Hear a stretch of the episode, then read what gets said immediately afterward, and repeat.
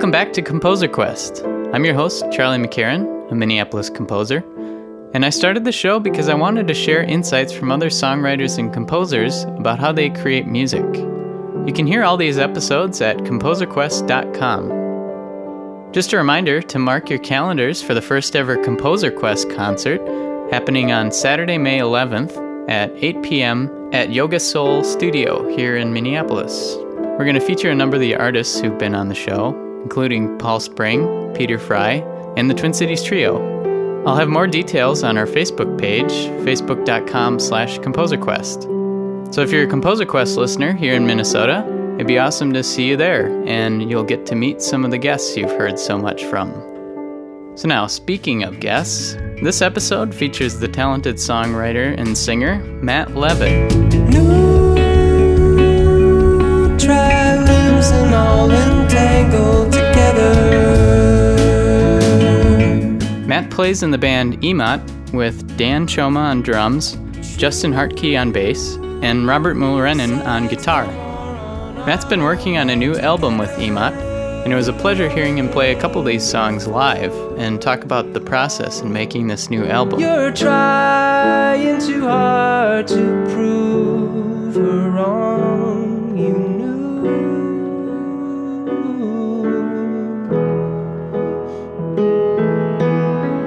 I'm here with Matt Levitt. Matt, thanks for joining me on Composer Quest. Yeah, thanks for having me. I appreciate it. Yeah. So your band, I just found out how to pronounce it. EMOT, Uh huh. not French with the T silent as I was thinking. Yeah. But what's your process for songwriting? Um, usually I'll demo out songs at home, but this newest record definitely has a lot more full band input. We did a lot more writing kind of as a unit, and I think that has really strengthened the songs and kind of given everyone a stake in the music more so than just, you know, hey guys, these are my songs and they're meant to be played this way or something, you know. Mm-hmm. Mm-hmm. And I think the ethos of the this newest record is trying to get as close to that moment of song genesis as we can because you know that moment of creating a song whether it's just you or if it's with other bandmates is kind of the point where the most ideas are happening.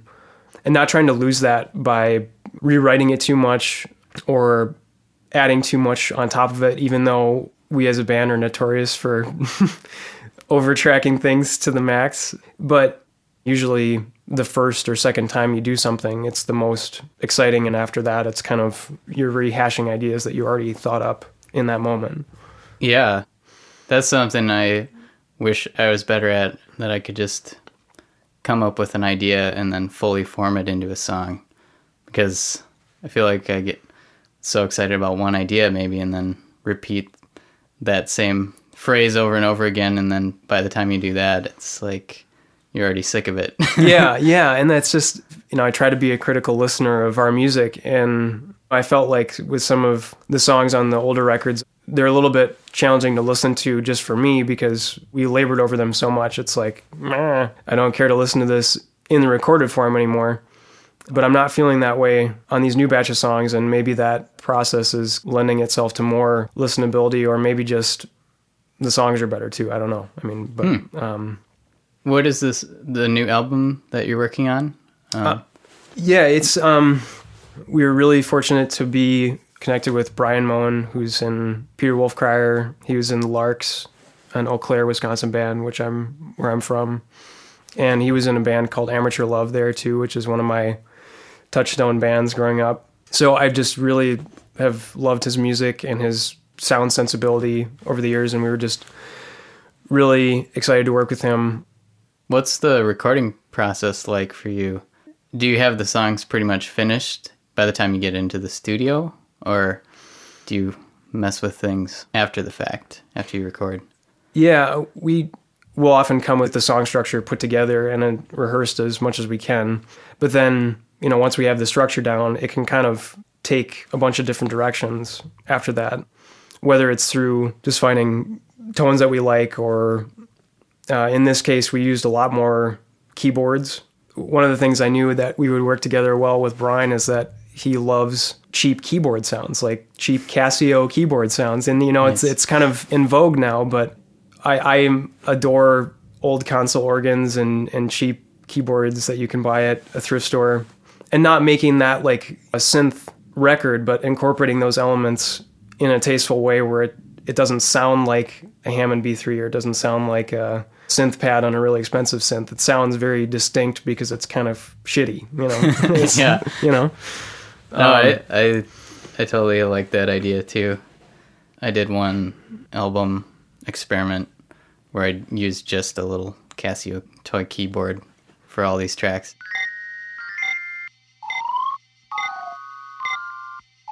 It's fun because limiting yourself to those kind of sounds, it's like there's not really much you can change about them. Yeah, exactly. Or in the, it's kind of like setting some self-imposed limitations on what you do in the studio. I haven't gotten into Pro Tools and Native Instruments in a big way just because I think it's too much choice for me. You know, I I like to work more tangibly with like this button does this and this key makes this noise.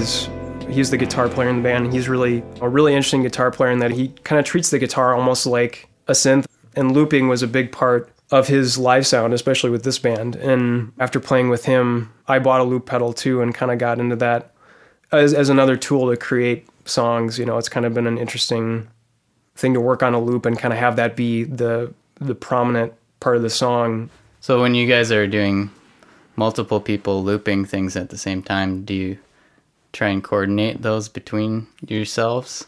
Mm-hmm.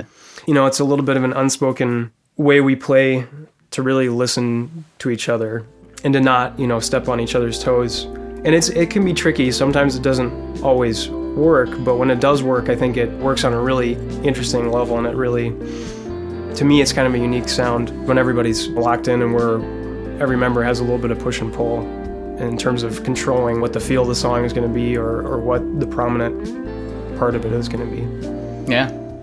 Well, that's cool. I would be curious to see you guys live. Is there a song from your new album that you'd want to play? Sure. Yeah. Yeah. I'll play Garbage Tones. It's going to be the second to last song on the on the new record.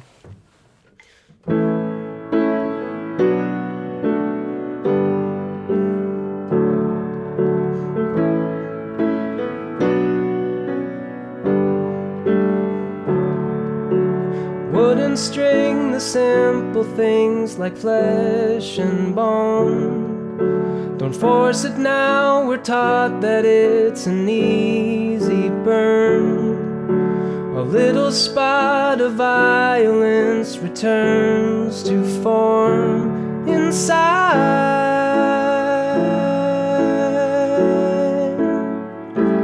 You clamor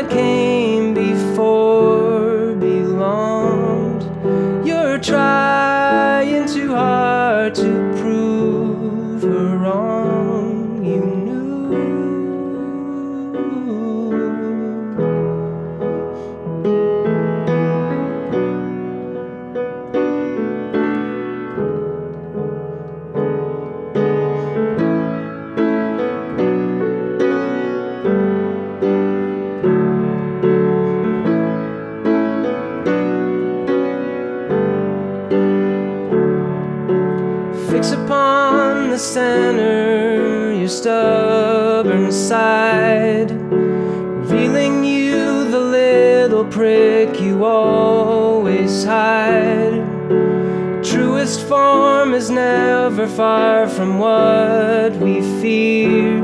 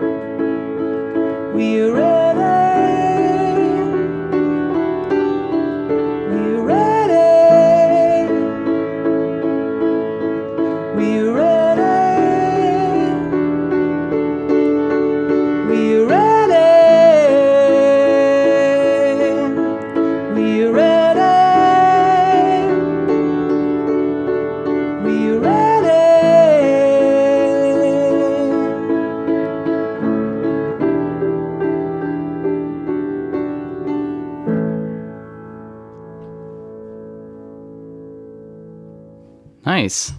Where did that song come from?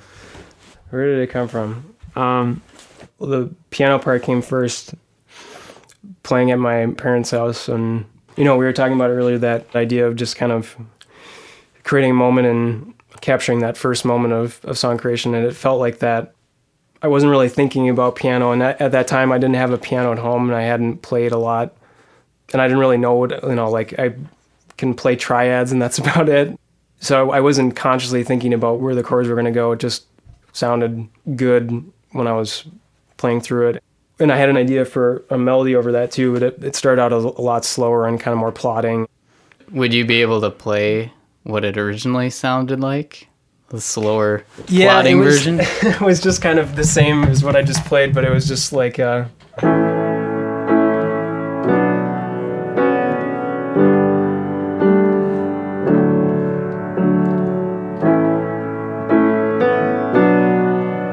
know, it's the same kind of thing, but just and on the recorded version, it- it's got a lot of interesting percussion to kind of pull it along.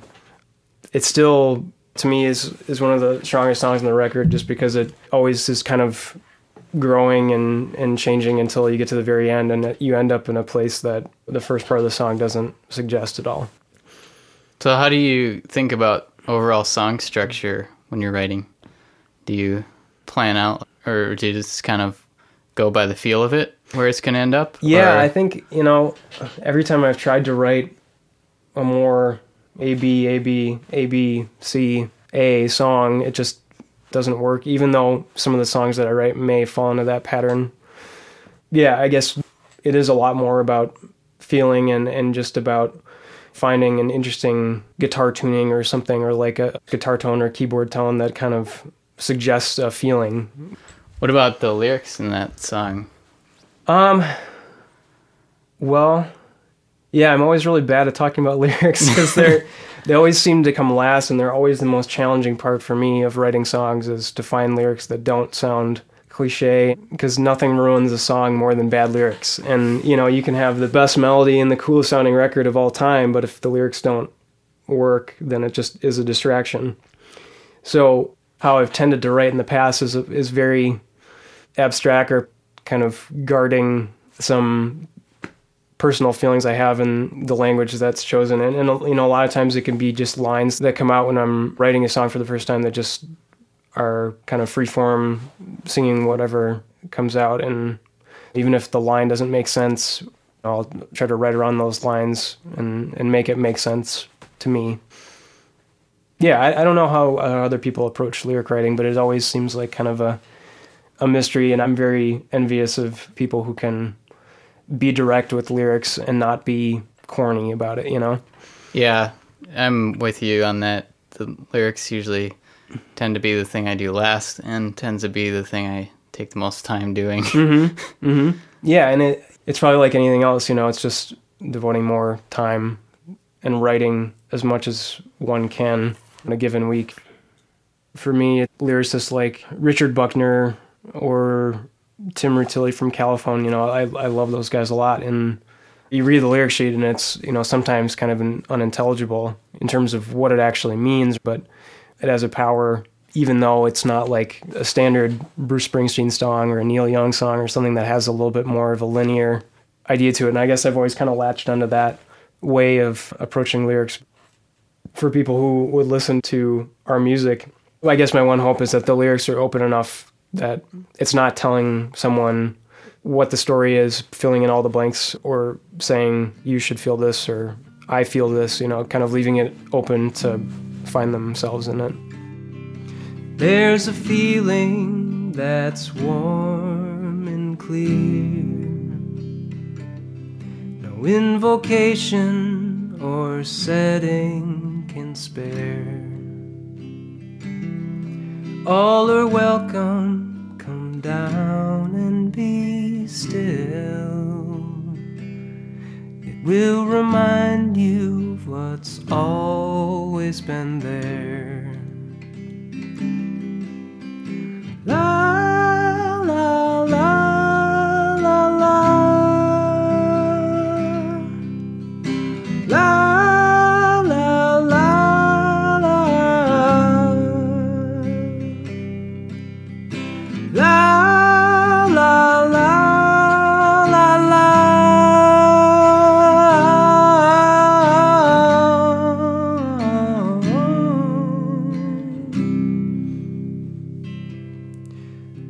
Rest your burdens and wash them off.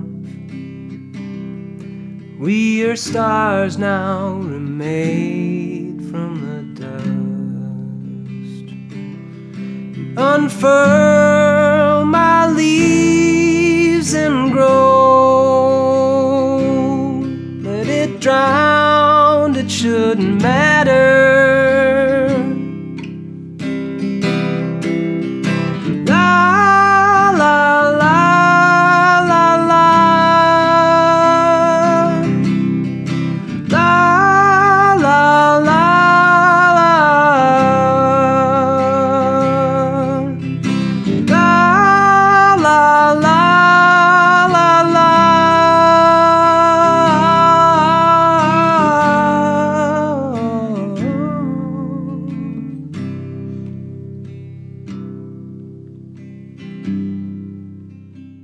kind of is the inspiration for this album? Is there an overall story with it, or Yeah, that's a good question. I guess, you know, after we've gotten it roughly sequenced, it's kind of, for me at least, charting a path of, I don't want to say finding a good place because I'm not, you know, I'm not depressed or anything, but it's just songwriting wise, like Monty Python looking on the bright side of life, you know, like, and that's, it seems kind of corny to say that, but we just, my wife and I had a, a daughter in May, and that was obviously a, a big deal. And for anyone who has a kid, it should be a big deal but it was kind of reevaluating some of the things I used to focus on really hard before she was born and challenging that and kind of challenging some of those knee jerk reactions that you have to the world, whether it's just getting over involved in your own business, which I'm not absolved from, but you know, at least trying to see the other side of it and seeing that there's something beyond those feelings that you just fall back on.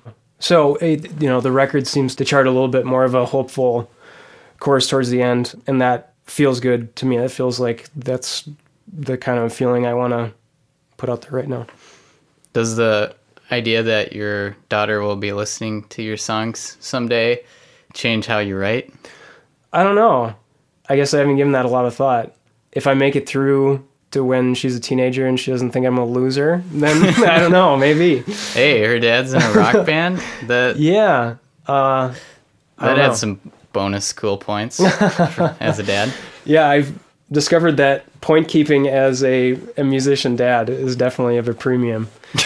but no, I mean, it's, I don't think I've been consciously thinking of that. It's more just like personal conduct, I guess, and wanting to be the best for not only my own little family, but just to be better in general. Cool. How did you get started writing songs? Well, I started writing songs when I was like in seventh grade or something, and they were awful. I, I was really into jam bands, you know, not speak ill of them because there are a lot of cool jam bands out there, but it was kind of of that vein, like Dave Matthews, but shittier. I really rode that wave for a lot longer than I should have because it kind of shut me out from other music when I was early in high school. It wasn't until I got kind of late high school into college that I really started branching out more and I started writing songs that I was actually happy with and would play now. I will always feel like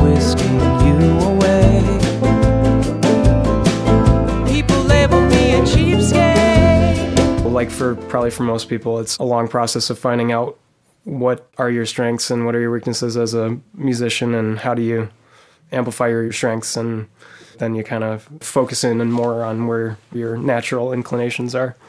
Yeah. Which I, guess for us is it. kind of like slow melodic indie pop or I Mm-hmm. don't know. yeah. Do you have any advice for someone who's like on the verge of being comfortable with performing their stuff for the first time or recording their songs they're coming up with?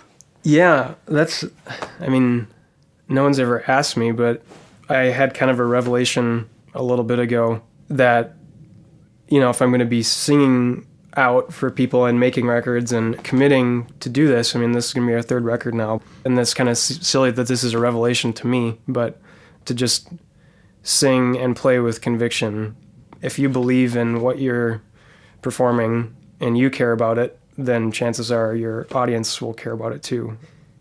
I guess I had too many experiences where I'd play a show and then I wasn't happy with it because I didn't give all of I had. And, you know, that's kind of a no brainer thing for people who play up tempo rock or, you know, whatever. I mean, if you don't bring it, people are going to be bored. But for the music we play, I was sometimes content to just kind of lay back and, and I really have gone away from that now. And when I play a show, I want to just lay everything that I have out on the table. And if you like it, that's awesome. If you don't, that's fine too. But at least I didn't leave anything hidden, I guess. So mm-hmm. sing, sing and play with conviction is definitely my motto of the last six months. Yeah.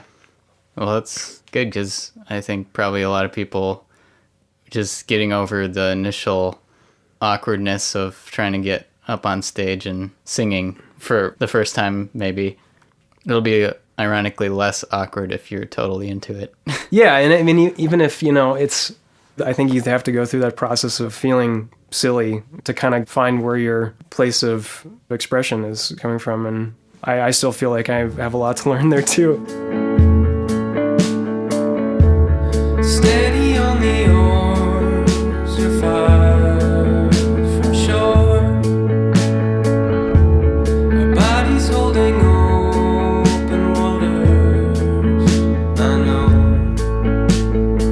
the song Ancients, I really like that one.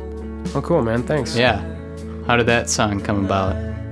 You know, sometimes when I'm kind of in a rut guitar wise, I'll tune it down to some funny tuning and just kind of muddle my way through and see if I can find something that sounds cool. And in that, actually, I was reading some articles about Low, another one of you know mine, and I know the rest of the guys in the band favorite bands. And Alan plays, I think it's all of the Low songs are in open G tuning, and it's just really interesting guitar tuning. So I tuned it down to that with a low C instead of a D. For whatever reason, that tuning just really gets me. I don't know why. Run your golden arms across my back. The melody and the, the main guitar part, I kind of knew that those would go together.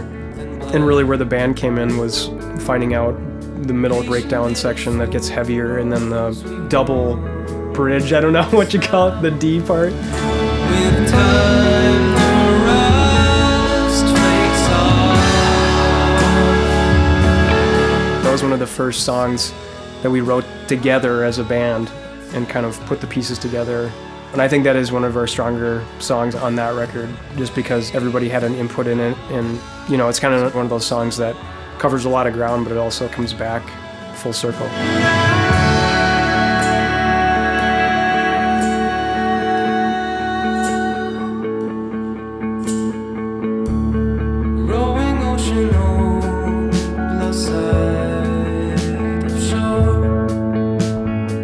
The song Purple Streaks, too. I really uh-huh. liked that one. And what, what was your process like in that? That was another song that came from that weird guitar tuning. It's made a lot of appearances on the Emot records for whatever reason. But uh, I was really into Animal Collective, the um, Sung Tongs record, and they do a lot of like repetitive guitar strumming on that record, and that intrigued me a little bit. Creating some kind of mental space just through repetition. You get to this spot where you're like, okay, I understand what this guitar is. It's just strumming this one chord, and then you get to the point beyond that where it opens a door somewhere.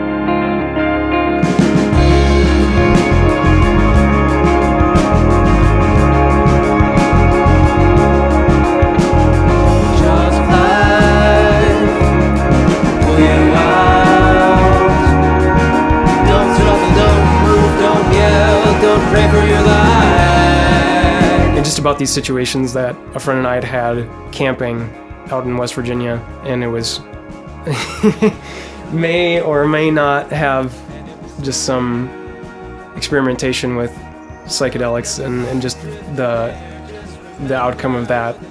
A positive or negative? Uh, probably some of both. Um, I mean, it was just an experience that you know I thought a lot about afterwards, and it came out in the song. And it's again, you know, it's lyrically there's not like a deep meaning behind it or anything. It was just kind of like little snippets and images, and it was kind of an interesting time in my life when I was younger and getting out of town when we could.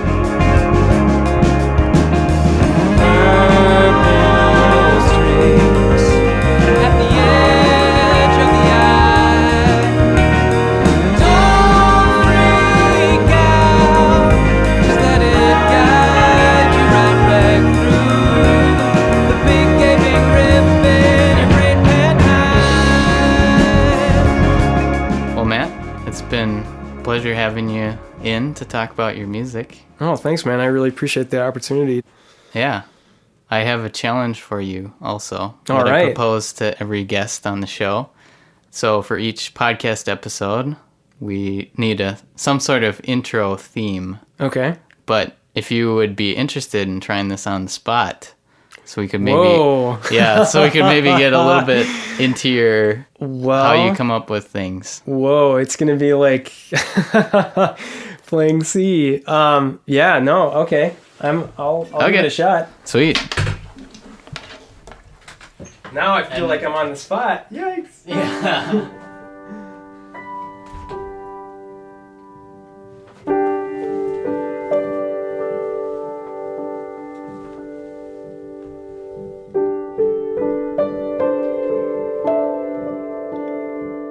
Thanks for joining me on this episode of Composer Quest with Matt Levitt.